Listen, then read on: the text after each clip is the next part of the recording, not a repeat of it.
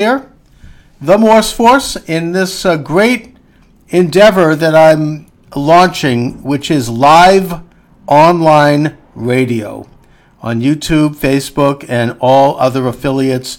Right now, there are about eight other affiliates, and I'm going to get into what they are shortly in a while. But um, I'm just thrilled to be able to do this thing live. It's fantastic. I've got David Rubin coming up uh, at 12:30 this afternoon uh, to talk about his new book, Trump and the Jews. He is uh, the mayor of former mayor of Shiloh in Israel, and we will be um, reaching him in Israel. He'll be live on this program. But meantime, I want to do a little open line segment, and I want to welcome your calls. You can call this program, given the fact that this is uh, internet, through Skype, or just call the number 617 396 4830. 617 396 4830. And I can put you on the air with me either by phone or if you really want to come out and do this, I can you can click video and you will appear with me as a split screen. So I'm opening this up. I will be doing this um, most days, Monday through Friday, generally at noon. And um, I'm going to really work in this coming year, especially um, in terms of developing a consistent program with an online community. So come on down. The water's fine. 617 396 4830. Firstly, I want to talk a little bit about the uh, the funeral tomorrow of former President George H.W. Bush. Uh, that being George Herbert Walker Bush, president from uh, 1989 1993. And uh, I'm hearing a lot of comparisons uh, between President Bush and President Trump um, without really explicitly saying what the differences are you know, the, the, the, comparisons are not being done by people who think highly of President Trump, right? These are enemies of Trump. They're trying to hurt Trump, destroy Trump, end his presidency if they can. Um, and and the, on the surface, the criticism is one more of style, that Trump is not civil and all that kind of nonsense. But more fundamentally, there are very profound differences between them. And I'm not saying this to in any way denigrate President President Bush. You know, I think he was relatively conservative. He upheld the Constitution. He was, you know, a, a good, reasonable president, and we were lucky to have him. However, I think it's safe to say that the uh, President Trump is a nationalist, and George W. Bush was an internationalist or a globalist. Uh, President Bush spoke often and explicitly about a new world order. That's not a secret. You could listen to his speeches, read the text of his comments. Um, he did not, in my opinion, really understand and take full advantage of the collapse of the Soviet Union, which happened under his watch, uh, which really was a lot to do with President Reagan and his leadership and his alliance with other like minded uh, genuinely liberal leaders like Margaret Thatcher, like Pope John Paul II, and like uh, Eastern Europeans like Lech Walesa and Václav Havel of, of uh, Czechoslovakia. Um, and, and by using his position in the bully pulpit, a, a moral persuasion, to compare and contrast the evils of left wing progressive Sovietism to American model of individual freedom, individual rights, you know, belief in God. Uh, Reagan went to Moscow and he prayed publicly in a church. You know, these things were revolutionary over there. And also, Reagan tightened the screws on Russia uh, economically. He, he apparently spoke with heads of, of American corporations telling them not to renew contracts with Russia. You know, I mean, obviously, in a context of that they they didn't have to. This is America. People can do that. But as, as a matter of patriotism, to not expand their contracts, not give Russia anything extra. And so he put economic pressure on Russia.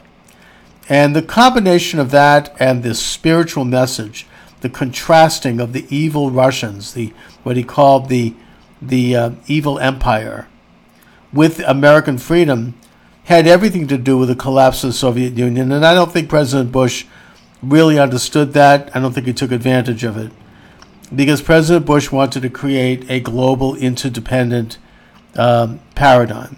And that paradigm is now crumbling, in my opinion, thanks to people like President Trump, who stands for the exact opposite.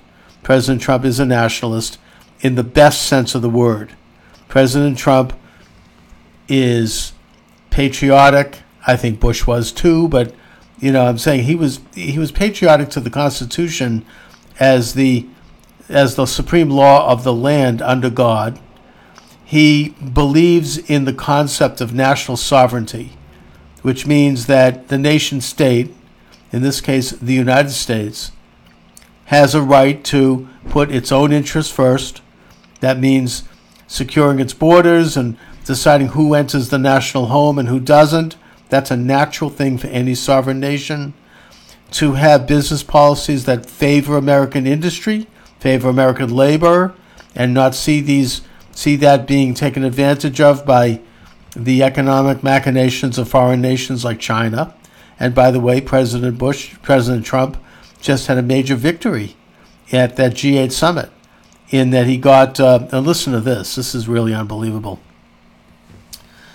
He got Chinese dictator Xi Jinping to agree to continue to um, trade and, and, and purchase American farming, agricultural products, and agricultural equipment and other concessions at zero tariff in exchange for the United States not raising the tariff for three months.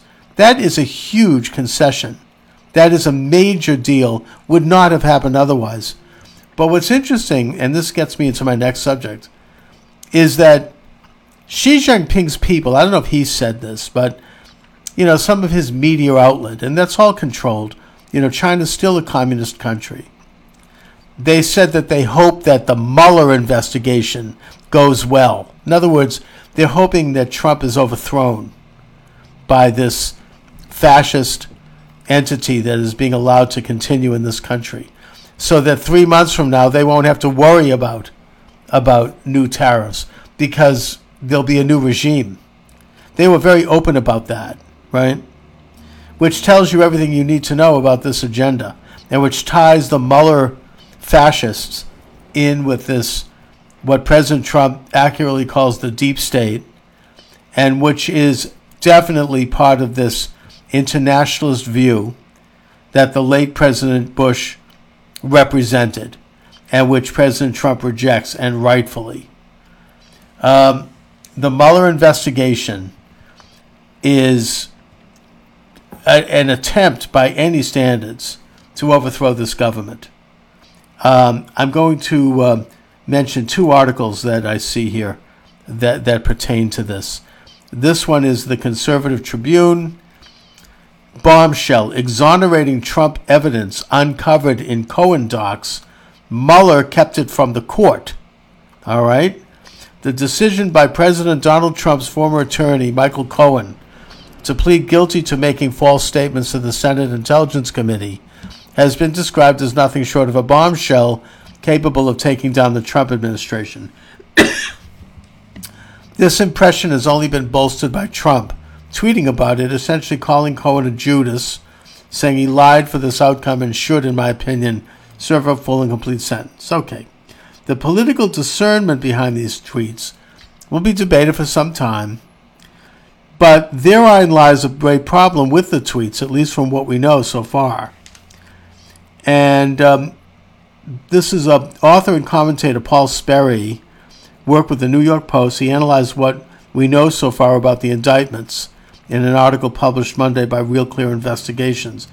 Contrary to the en vogue media theory that Cohen's guilty plea is the falling domino that will topple the entire Trump administration, Sperry wrote that while we know thus far from the Cohen filings is actually exculpatory for the president, even as Cohen is admitting he lied about how long he was involved in proposed Trump real estate project in Moscow, by the way, which is not illegal.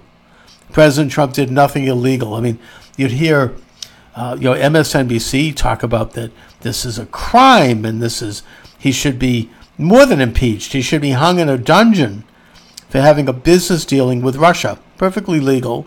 He is, after all, and was, an international businessman, something that the left doesn't understand. And he did have dealings with countries all over the world. Perfectly legal, perfectly fine. There's nothing wrong with that. The fact of the matter is, as far as the Russia thing is concerned, it didn't happen. There was no deal eventually. There was no money that exchanged hands.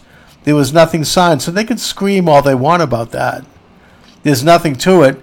And whether or not Michael Cohen, his lawyer, spoke to some Russian about it on, on March or in April or, or April 10th or not, doesn't matter.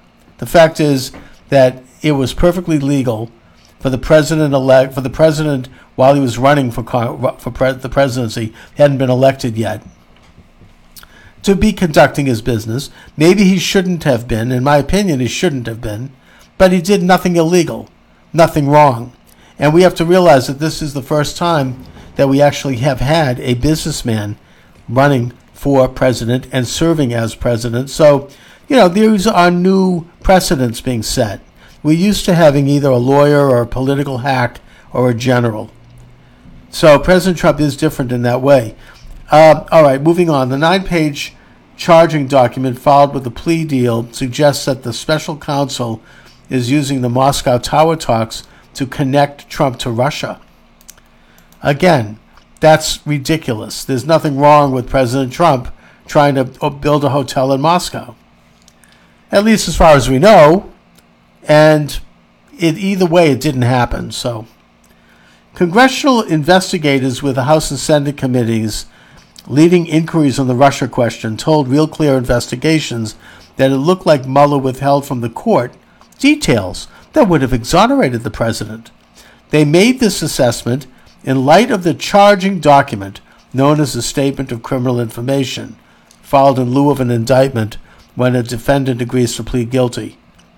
A fuller accounting of Cohen's emails and text messages that Capitol Hill sources have seen, and then still secret transcripts of closed door testimony provided by a business associate of Cohen that includes a punitive link to Russian leader Vladimir Putin in an indictment everyone seems to be mesmerized over.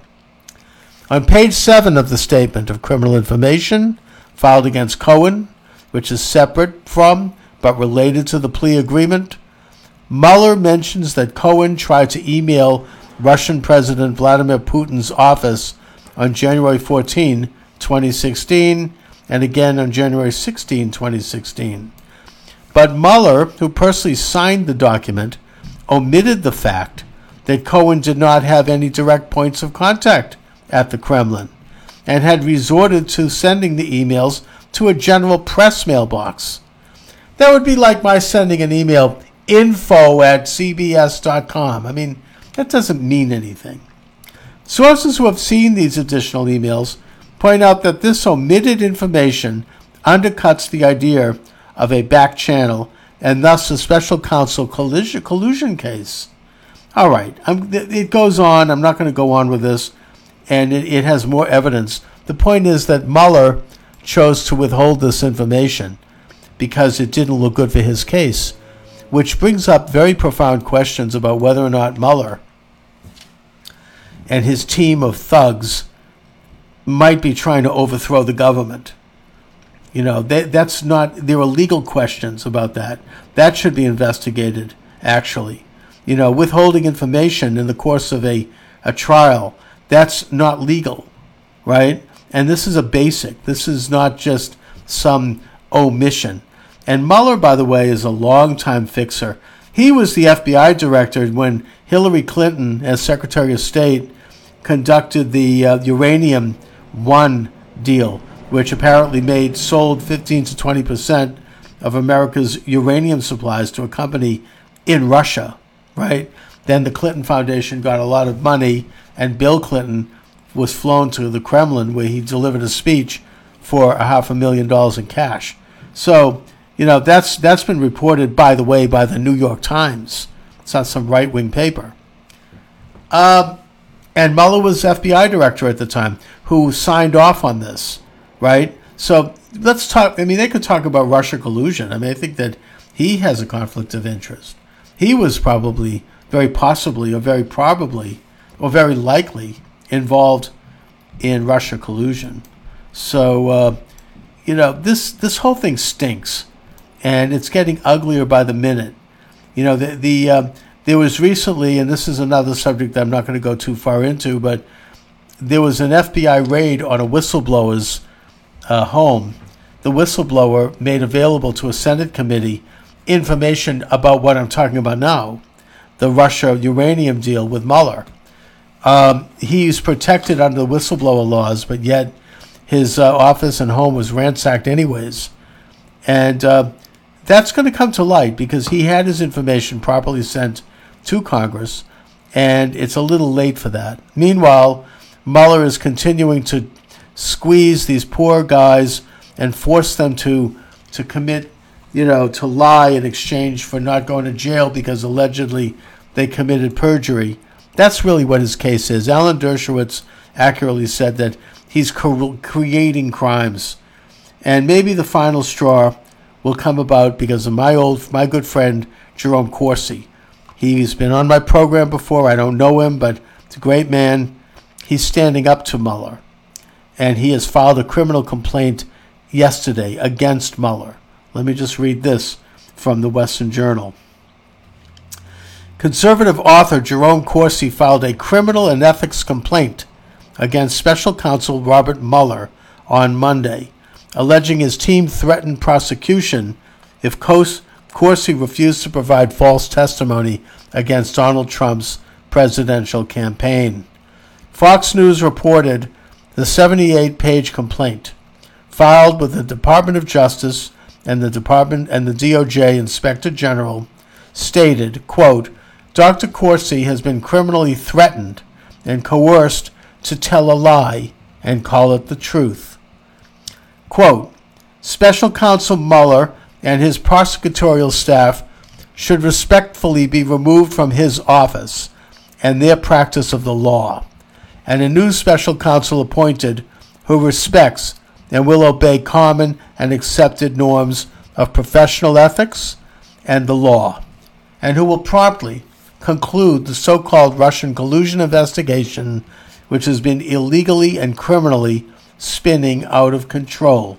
According to his complaint, Mueller's team wanted Corsi to testify to acting as a liaison between Trump campaign associate Roger Stone and WikiLeaks founder Julian Assange regarding the release of hacked emails from the Democratic National Committee. The filing reads that Mueller's office, quote, knowingly and deceitfully threatened to charge Dr. Corsi with an alleged false statement unless he gives them false testimony against Trump. Yeah, this is the kind of stuff they do in a Soviet country. You know, they they went over. He turned over all his emails to them. They went over it with a fine tooth comb. They then found something in there and they asked him about it. He didn't remember it. And so they go, Aha, you're lying.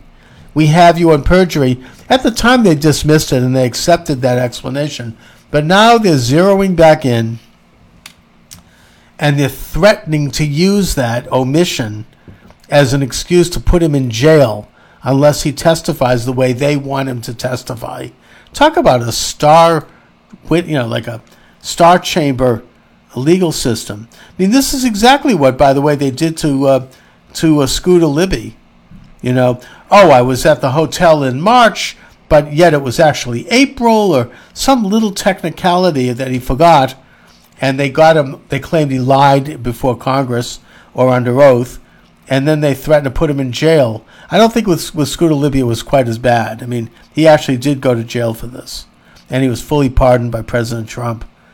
But in this case, they're threatening to put Corsi in jail unless he lies in such a way that helps their case. And they apparently have done this with others, and they want to do it now. Oh my God, the the left wing members of Congress and you know, people over at MSNBC, they're going to get, they're going to try to get Don Jr. Oh my God, they're going to find something that he said that wasn't exactly right before Congress. He got this date wrong, maybe it was that date, and they're going to threaten to put him in jail. They figure this is really what they have on President Trump. They'll put his son in jail.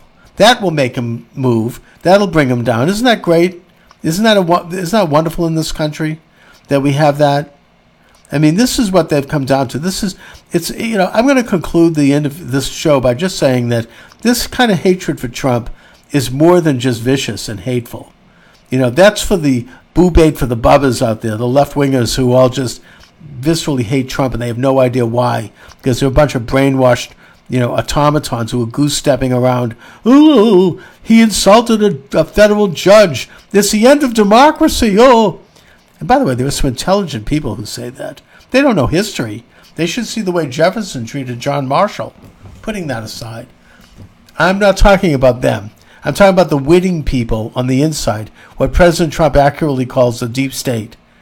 They want to take him down. They want to remove him from office. They want to do it not because they don't like him, which they don't, they despise him, but because of his America First agenda. They have to stop that, which brings me back to my original topic. They don't want nationalism. They want hyper nationalist internationalism, which is what they are.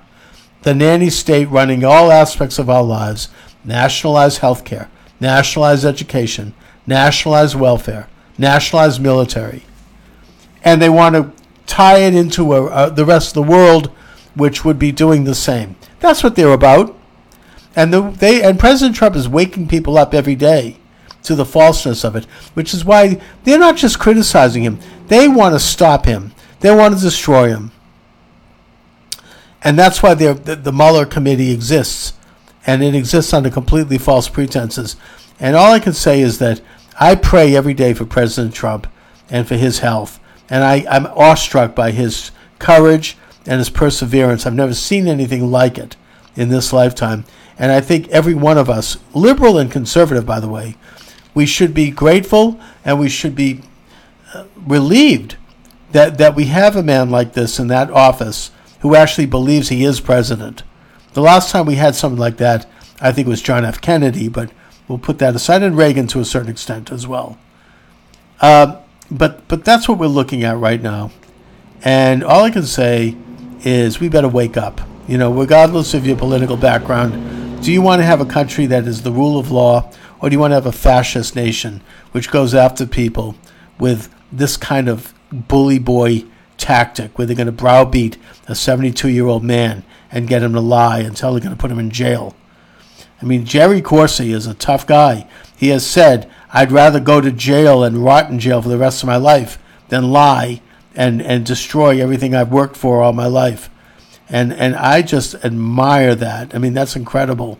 And I hope that he holds up because President Trump, and especially as we get into this almost French Revolution atmosphere that's going to take over Congress in January, I can hope and pray that the American people wake up and realize that it's not only in their interests, but it's in the interests of the country that we stand up for what's right. Anyway, thanks for watching, everyone. My books are available at Amazon.com. My name is Chuck Morse, and I will be trying to do these this program Monday through Friday around 12 noon. Thanks a lot, everybody.